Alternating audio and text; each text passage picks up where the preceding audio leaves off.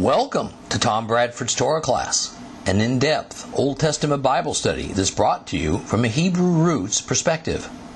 This week's lesson is week number 17, the book of Matthew, chapter 5, continued 5.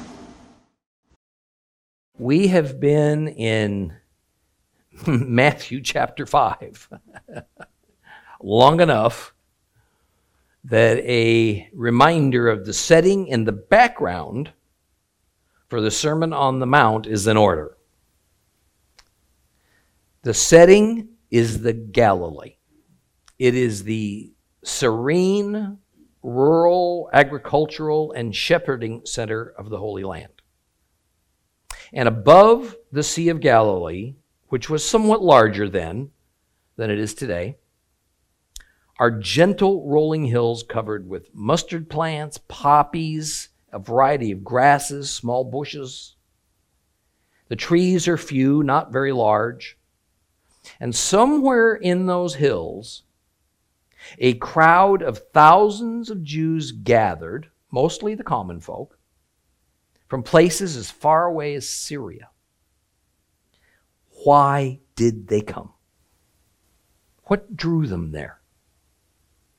It was to encounter Yeshua. Was it a religious encounter they sought? Not in the sense we moderns think of it. In that era, what we would call religion was not separated and compartmentalized away from all other aspects of their lives. A God or a spirit was always involved in whatever activity was occurring. These thousands of Jews, however, did not come because they thought they were going to meet their Messiah. Matthew 4 23 through 5 2. Yeshua went all over the Galilee, the Galilee, teaching in their synagogues, proclaiming the good news of the kingdom and healing people from every kind of disease and sickness. Word of him spread throughout all Syria, and people brought to him all who were ill, suffering from various diseases and pains, those held in the power of demons, epileptics, and paralytics, and he healed them. Huge crowds followed him from the Galilee, the ten towns, Jerusalem, Judah, and Aver Har Yarden, across the Jordan. Seeing the crowds, Yeshua walked up the hill, and after he sat down, his disciples came to him, and then he began to speak. And this is what he taught them. So the people came, why? In hopes of healing of their physical ailments. The teaching they would receive was a bonus. Now, likely the place was near to Capernaum, Capharnaum, because that was where Yeshua was currently residing. At this time, the Jewish people looked upon Jesus as a tzaddik, a holy man that was a miracle working healer. A tzaddik would come along every now and then without warning. These men could indeed actually heal in the name and the power of the Lord God of Israel. So when a holy man appeared, the sick and the lame would flock to him. Now, Christ had not yet publicly revealed his divine nature, nor his mission as the Messiah that had been foretold in the Jewish Bible, the Tanakh. Now, I use the term Bible in a loose way.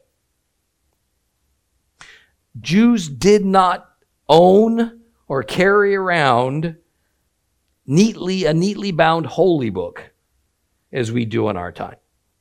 For one reason, the various books of the Old Testament were written down on rather bulky scrolls.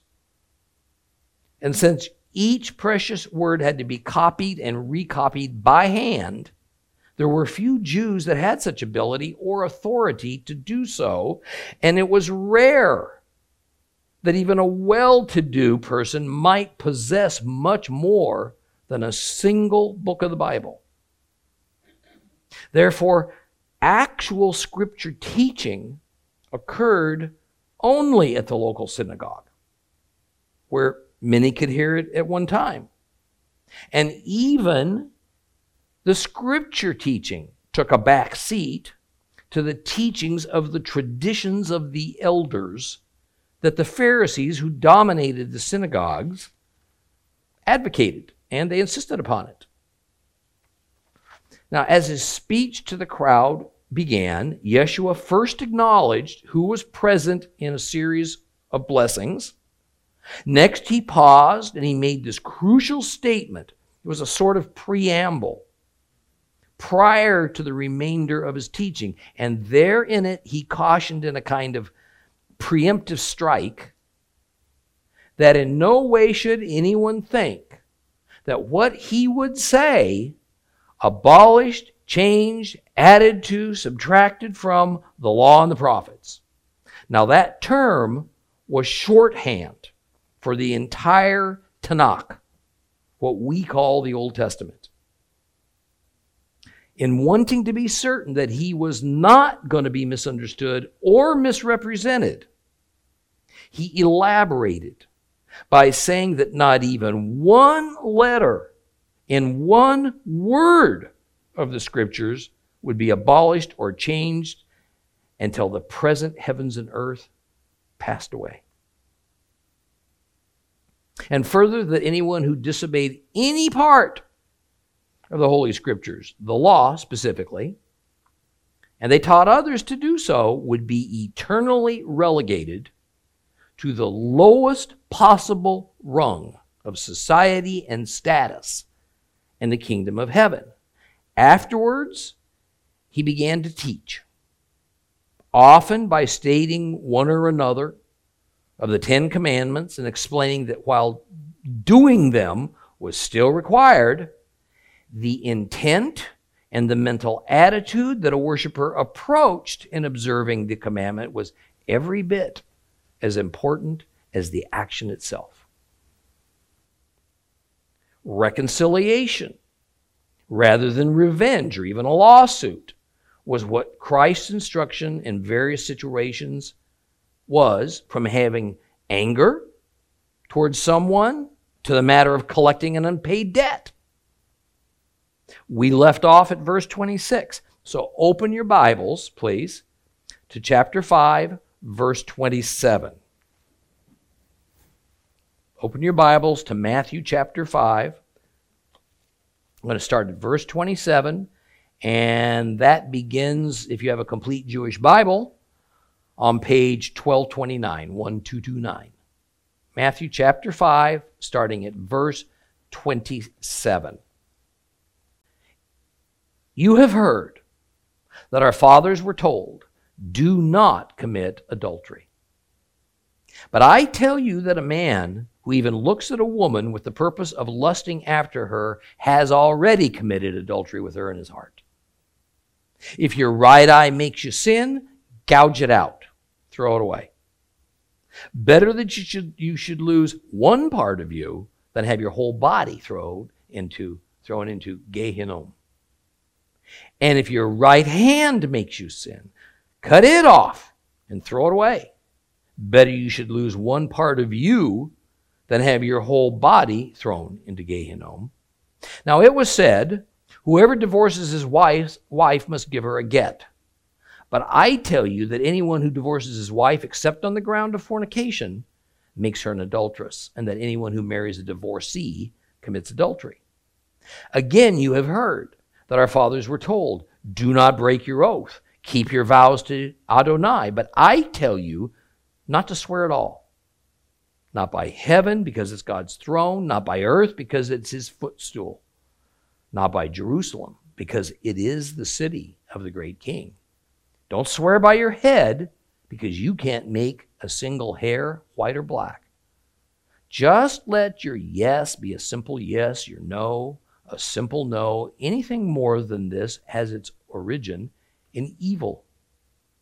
Now, you have heard that our fathers were told, eye for eye and tooth for tooth. I tell you not to stand up against someone who does you wrong. On the contrary, if someone hits you on the right cheek, let him hit you on the left cheek too. If someone wants to sue you for your shirt, let him have your coat as well. If a soldier forces you to carry his pack for one mile, carry it for two. When someone asks you for something, give it to him. When someone wants you to borrow something from you, lend it to him. Now, you have heard that our fathers were told, Love your neighbor and hate your enemy. I tell you, love your enemies. Pray for those who persecute you. Then you will become children of your Father in heaven. For he makes his sun shine on good and bad people alike. He sends rain to the righteous and the unrighteous alike. What reward do you get if you only love those who love you? Why, even the tax collectors do that. And if you are really friendly only to your friends, are you doing anything out of the ordinary? Even the Gentiles do that. Therefore, be perfect, just as your Father in heaven is perfect. Now, I want to remind you of something I said from an earlier lesson. Yes, we are crawling through these verses at a pace that would make a snail seem like Secretariat. Now, the reason is that the Jewish cultural understanding that goes without saying to those who are in attendance, an understanding that is embedded in Yeshua's words, is not usually known to us in the West in the 21st century. That cultural understanding provides the needed context for extracting correct meaning from Christ's statements. Therefore, for us to grasp the meaning and intent and to apply it properly to our lives, we must be open minded and willing to invest our time to be instructed in the ways and the customs of that ancient and foreign civilization. Yeshua quotes Exodus 20:14, the seventh commandment, thou shalt not commit adultery. Now, this commandment is the proverbial can of worms since it's giving at Mount Sinai. It is a direct commandment concerning sexual behavior and the operation of morality within it. And since the command is brief, later Moses will give further instruction on it. Now, today, in a time when even the fundamental concept of morality is questioned, even angrily rejected by some. Sexual behavior has become little more than a playground of pleasure seeking with nearly no boundaries whatsoever. It is not unusual for those who seek such pleasures to argue about what the Bible says regarding it, and they enjoy reminding Christians that the church long ago threw away the laws of God and they replaced it with Jesus in love. So the conclusion is that this seventh commandment and all that offshoots, all the offshoots that stem from it, well, they no longer matter because Jesus did away with all those ancient sexual limitations. Now, if you want to know why sexual immorality is now the norm in the West, simply look to the pulpit. It is Christian leaders, it's commentaries who are responsible for this avalanche of sex sin due to their tolerance of anything and everything, due to the false doctrines and the denials of just plain biblical truth. Now, understanding what this seventh commandment means and entails, well, that requires some explanation before we get into how Yeshua dealt with it. So, before we get to the second part of Christ's instruction about it, I want to draw heavily from a teaching I did on Exodus 2014 some years ago. The seventh commandment is that a married person should not commit adultery. Now, the first thing to understand is the entire concept of adultery, by definition, only occurs within the institution of marriage. Outside of marriage, adultery has no meaning. Marriage is not only an important element for God's plan for mankind, but it plays a role in God's relationship with mankind. The fundamental concept of a marriage is that a union occurs. As concerns human to human relationships, scripturally speaking, this marriage union is between a man and a woman. Let me say it again. There is no provision for same sex marriage in the Bible. In fact, such a notion is an oxymoron. Now, while we too often think of marriage as a physical or maybe a sexual matter, or in our American society as a financial or a legal matter, in fact, the union God is dealing with in the seventh commandment is first and foremost a spiritual union a spiritual union. Certainly in the present world, the physical aspects of marriage exist, and not the least of reasons for it is the propagation of our species. From Jehovah's perspective, the sin of adultery is less about a husband or wife having a physical sexual union outside of their marriage than it is about our spirits entering into an unauthorized union with another. God has authorized that a man and a woman before him may be joined in every level of union between themselves, but only between themselves. The only other union allowed within that marriage is with God. Now, you've probably noticed that our union with Christ is often spoken of in the Bible using marriage terminology. And its use is both metaphorical and real. That fact should help us to be more aware of just how we're to consider the essence of marriage from Jehovah's point of view, and how we are to consider the nature of our relationship with Christ.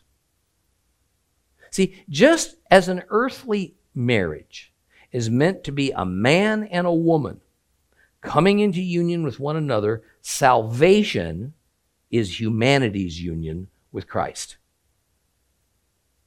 Now, we who are Christ's are, figuratively speaking, in a state of betrothal to Him right now.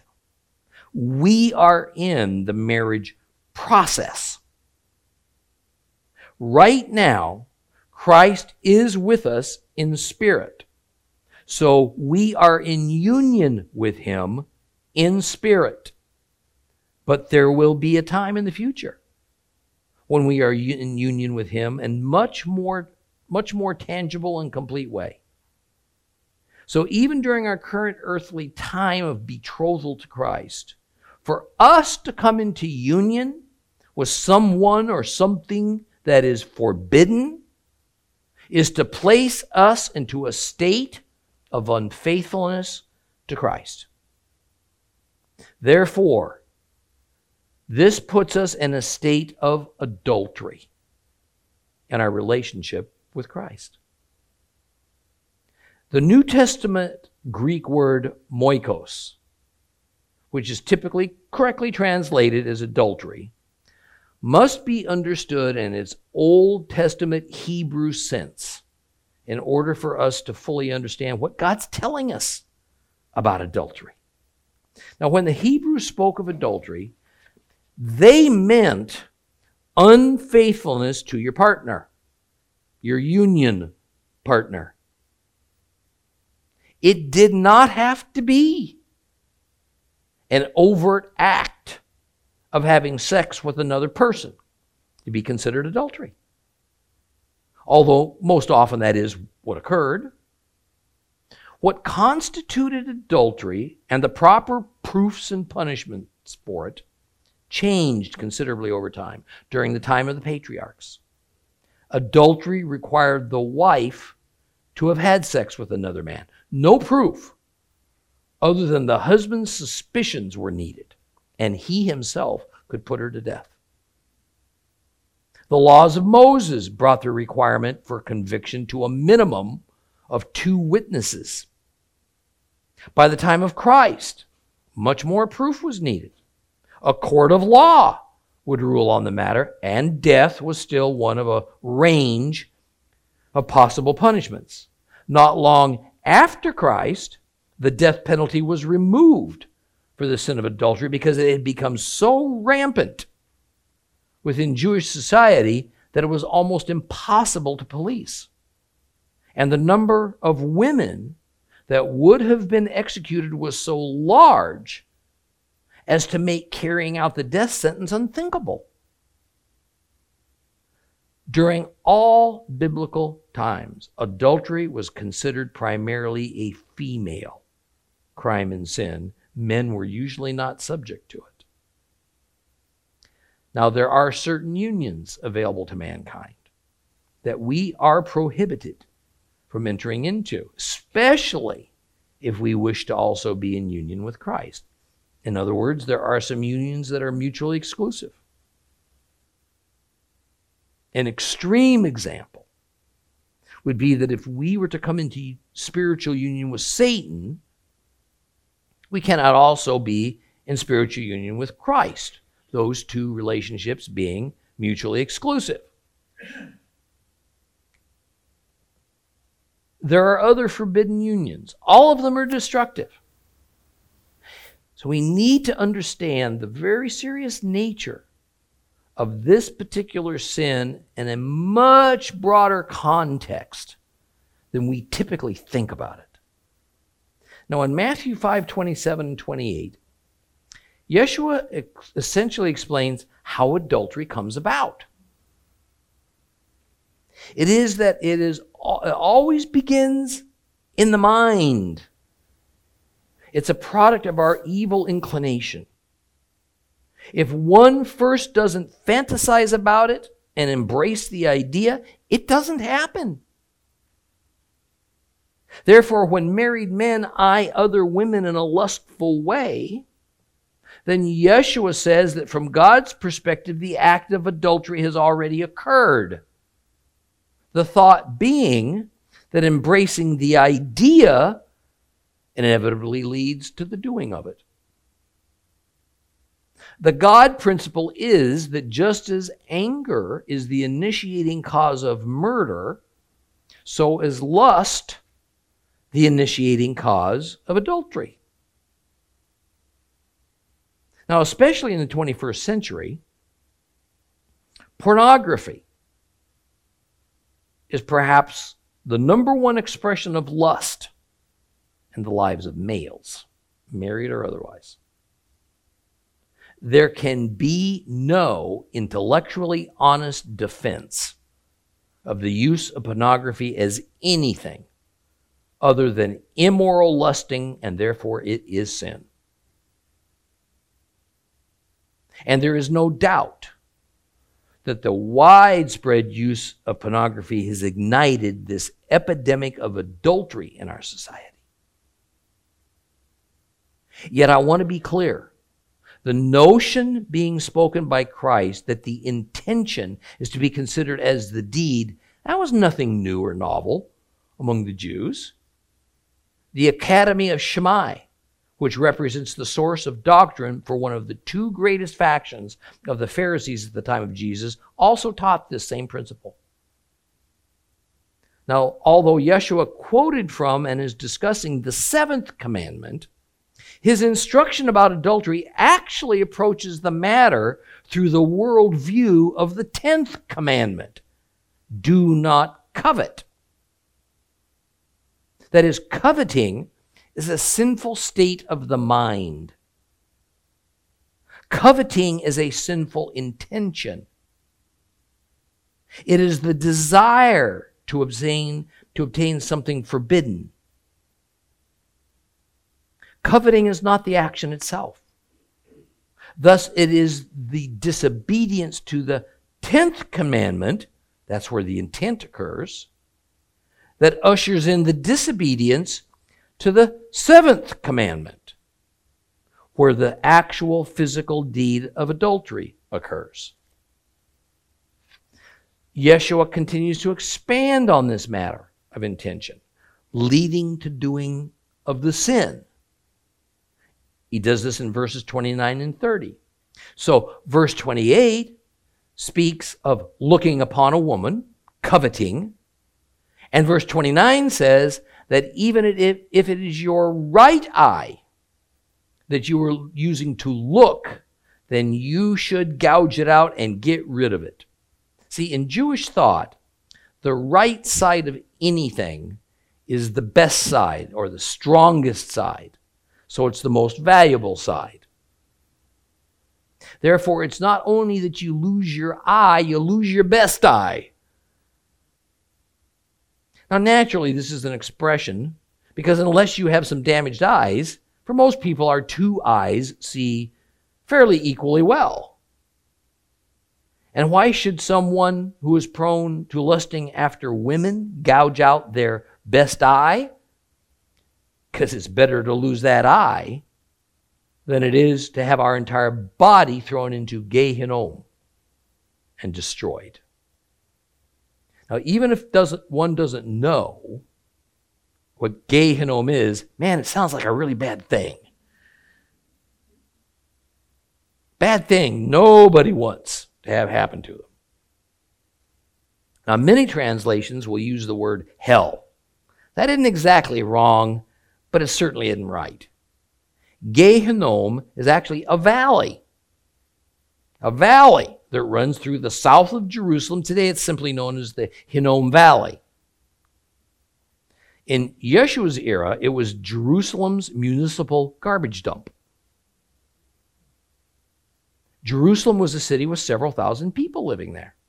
And as you might imagine, they generated tons of trash animal carcasses, human waste, items that became unclean through contact with blood or other bodily fluids that saturated them, and so on.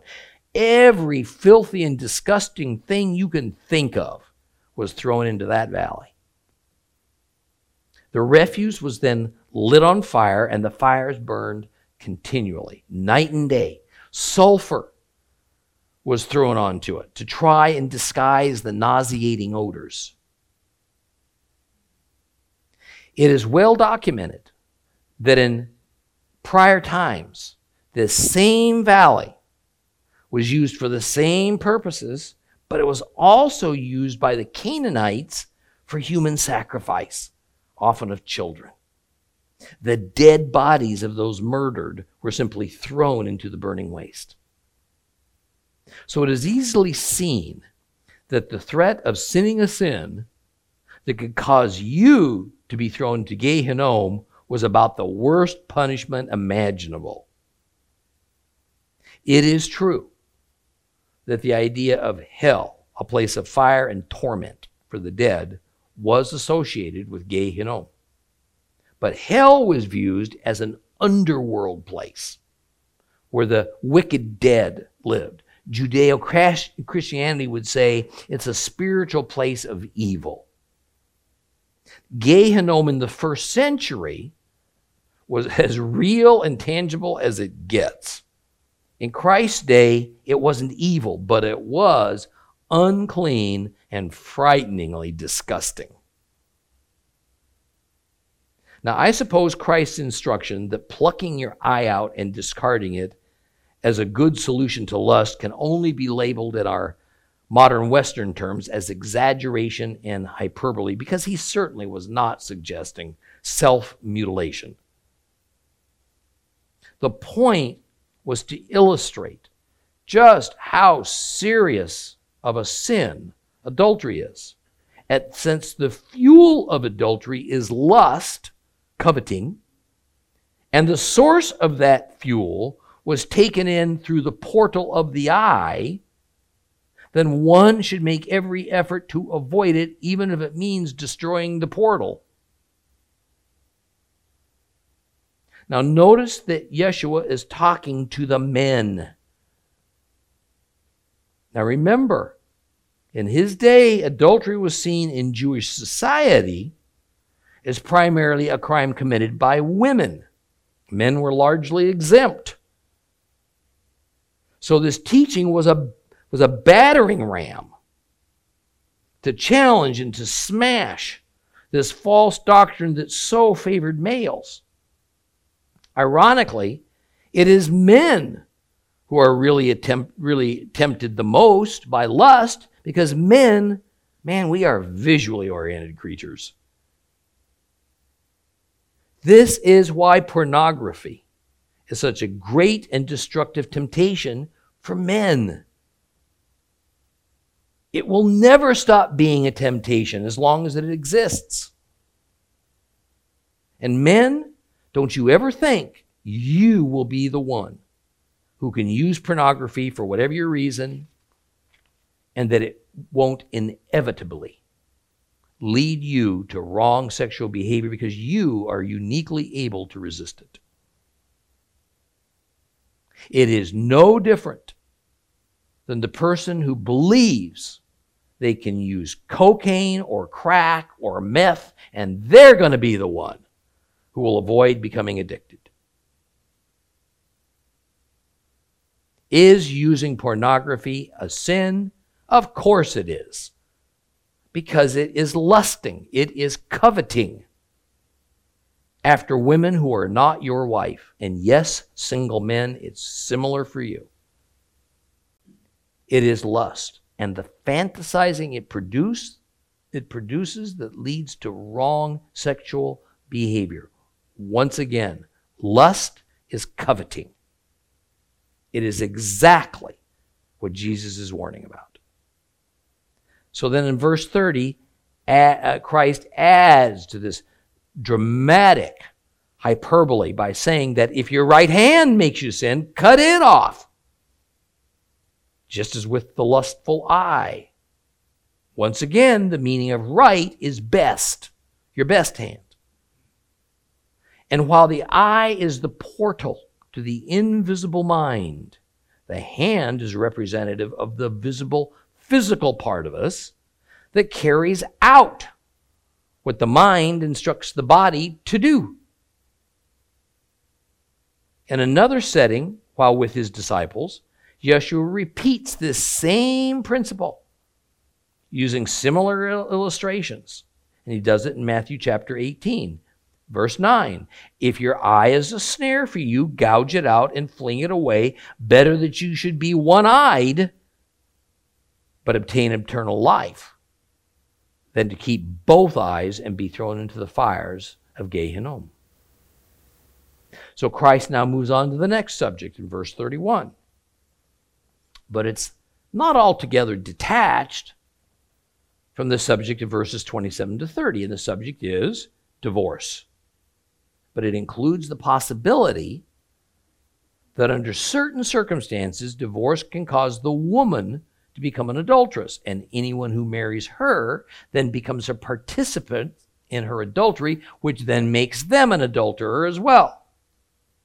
I want to pause here to comment that that in the Bible, especially so in the Old Testament, because it is also, but it's also the case in the New Testament, it is men who divorce their wives, not, a, not the other way around. And it is the woman who generally bears the blame and any punishment involved. We have to take this in the context of that era. It was a society that was male dominated to a degree that Western women in the 21st century have not experienced. Jewish women at that time were not chattel, but they also had a little power. By custom, the lives of women were in the hands of men. Therefore, when Yeshua speaks of divorce, it is of course of a man divorcing his wife. And, says Jesus, the only reason a man could legitimately and without consequence divorce his wife is if she has been unfaithful to him. And notice there is no thought of the man being unfaithful to his wife, which in reality had a much higher probability of happening. Yeshua's entire treatment of divorce finds its original source in the Torah, in Deuteronomy chapter 24. Let me read some of it to you, starting with verse 1.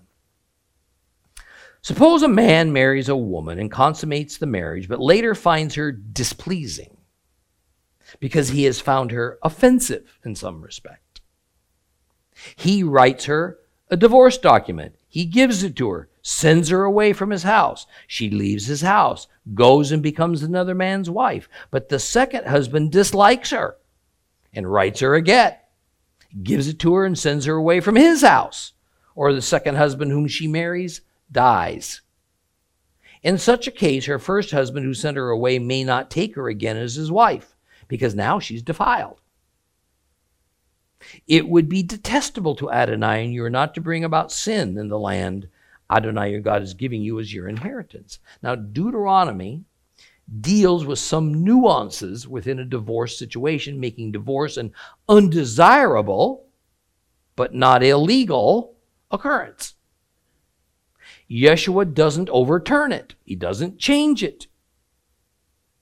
He merely makes the case that divorce should not happen in the first place.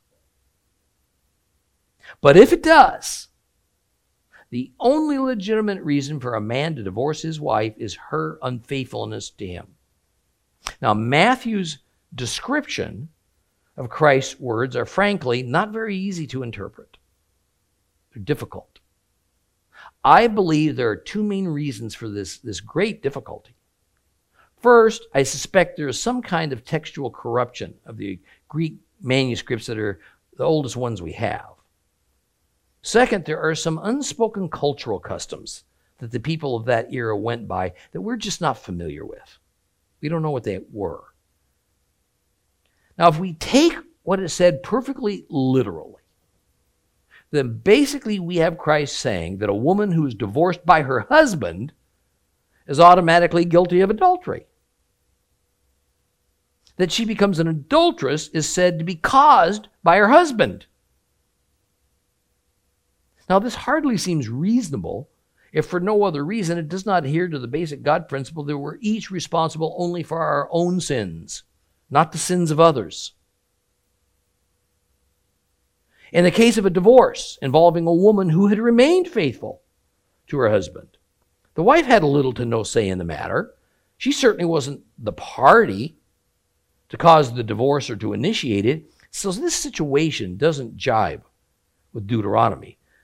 Their divorced woman is not in any way labeled as an adulteress simply because her husband becomes displeased with her and decides to divorce her. Further, Christ's words are that if the divorced woman gets remarried, then her new husband also becomes guilty of adultery. Deuteronomy in no way puts such a conviction of adultery upon a divorced woman's new husband. Now, it's well known historically that divorce ran rampant in first century Jewish community. Men would frivolously divorce their wives, go have a quick affair with another woman, and then come back and remarry the same woman, sometimes in a matter of a few days.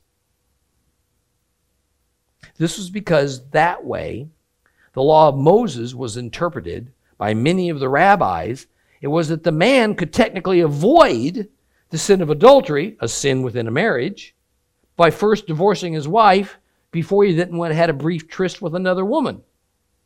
And then that then uh, because a man uh, divorcing his wife was not l- labeled as a sin for the husband in the law, then he was home free. Now, could it be this was the background for Yeshua's words. I think it's a definite possibility. I mean, most everything we read in the Bible, Old Testament, New Testament, also Christ's words, took place in the setting and the circumstances of the times. The only other possibility in my mind is that Yeshua was saying that divorce and remarriage destroy the concept of lifelong monogamy. So, no amount of rules about divorce, no matter how fair, change the fact that the underlying meaning of marriage in the first place is a permanent bond between a man and a woman. But I think that might be a little bit of a stretch, not something his audience would have taken from his instruction. Well, in verse 33, it seems as though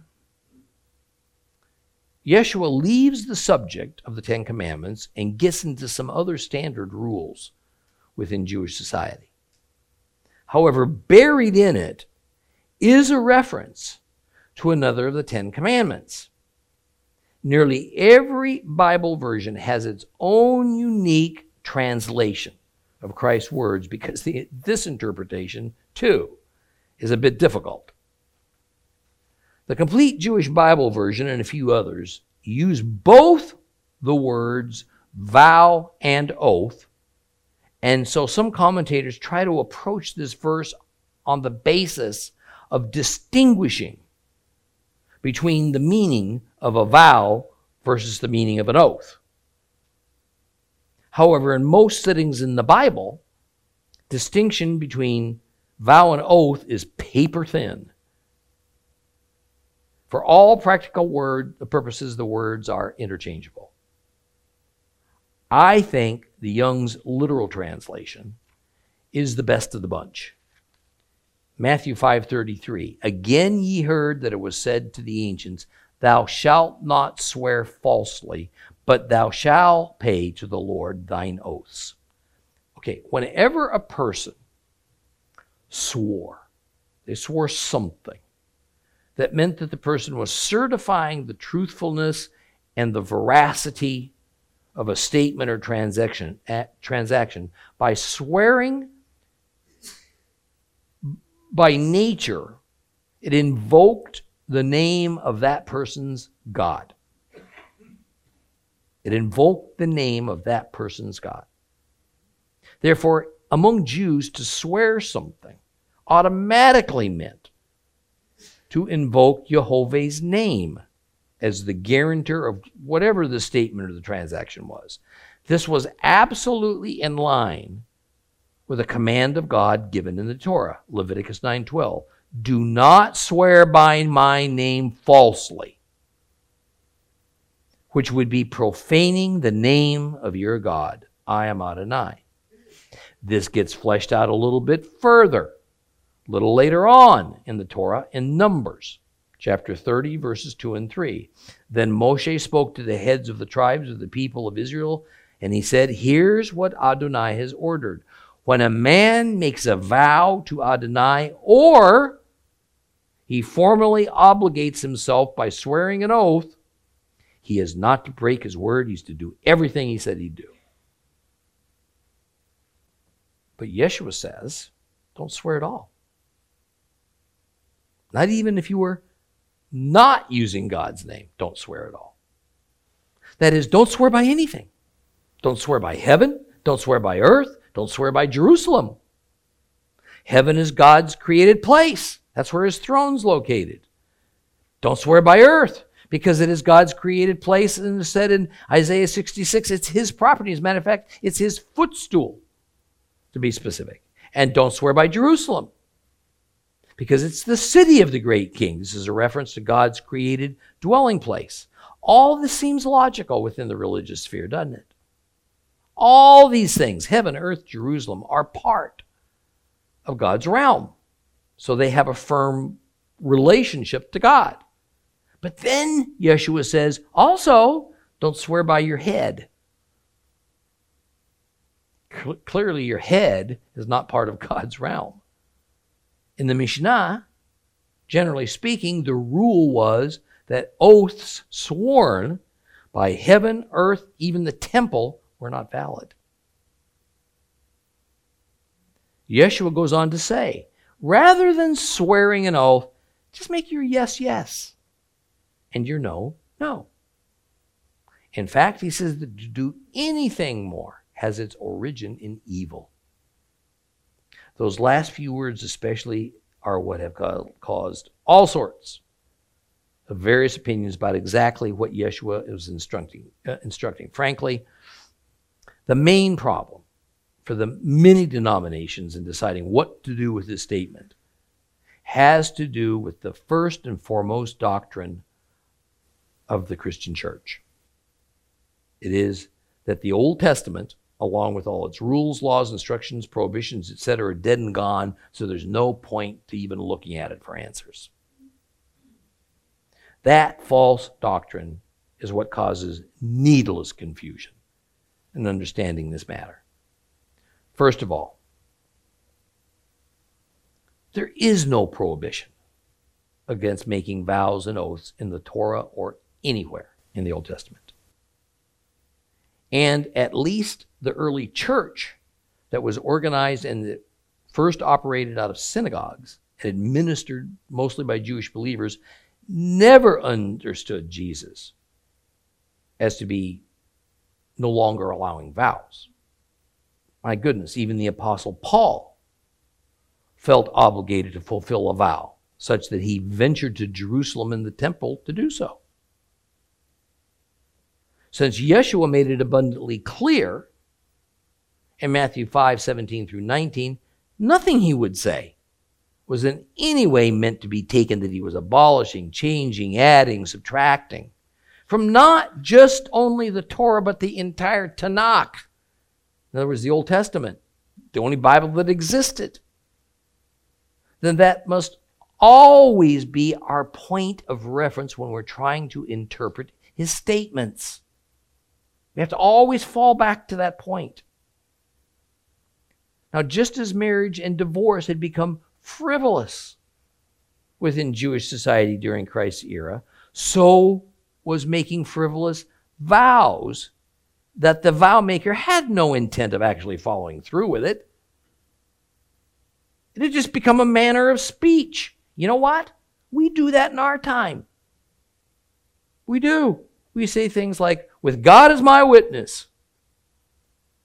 Or we say, well, the, only the Lord knows. See, this is using the Lord's name as a guarantor of what it is that you are claiming. In other words, you're making an oath or vow, even though you didn't realize it. But that's the nature of being frivolous. And that violates the third commandment thou shalt not take the name of the Lord in vain. Again, it is, is it wrong? Is it wrong to make an oath or a vow in God's name. No, it's not. But God absolutely expects us to do what we vowed or that what we claim is true. Otherwise, we have used his name in vain. Now, at the same time, God does not command us to make an oath or a vow to prove our truthfulness or our intent. However, as we learn when reading in Judges about the tragedy of Jephthah's innocent daughter, making a frivolous or careless vow that we can't or don't carry out can have disastrous unintended consequences, or it can remain as an albatross around our neck. Christ's viewpoint is hey, just don't make vows. Don't make oaths. Don't do it at all. One more time. By nature, in the biblical era, vows and oaths automatically included invoking God's name. So we must understand vows and oaths in that same context. In a legitimate religious setting, such as a marriage ceremony, of course it's proper to make a vow. But in a typical daily social setting or in a business transaction, my advice is stay clear. Stay clear. You don't have to go there. You don't have to back up your yes by invoking God's name. You don't have to back up your no by invoking God's name Just be truthful. That's enough. Especially that's so for a follower of Christ. Well, this issue about Jesus saying that going any further than yes or no has its origin in evil is clearly addressing a cultural and societal issue of that time, which we've already discussed, because making a legitimate vow or oath in God's name is in no way evil. But it can be fraught with danger for the one who makes that vow. We're going to stop here for today and finally conclude Matthew chapter 5 next time.